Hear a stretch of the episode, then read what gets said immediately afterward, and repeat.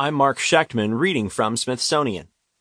In a fit of 1940s optimism, Greyhound proposed a fleet of helicopter buses. By Kat Eschner. One day you're sitting in a gray bus rolling down the road. The next, a helicopter. The 1940s were a period of rapid technological advancement in America. On that account, perhaps, the planners at Greyhound can be forgiven for their optimism when, on this day in 1943, they promised that people would be trading up their bus seat for one on a helicopter bus soon. The plan, reported the next day by the Chicago Daily Tribune, went like this. Greyhound would use the roofs of its already existing bus stations as landing pads for a fleet of copters. Carl Eric Wick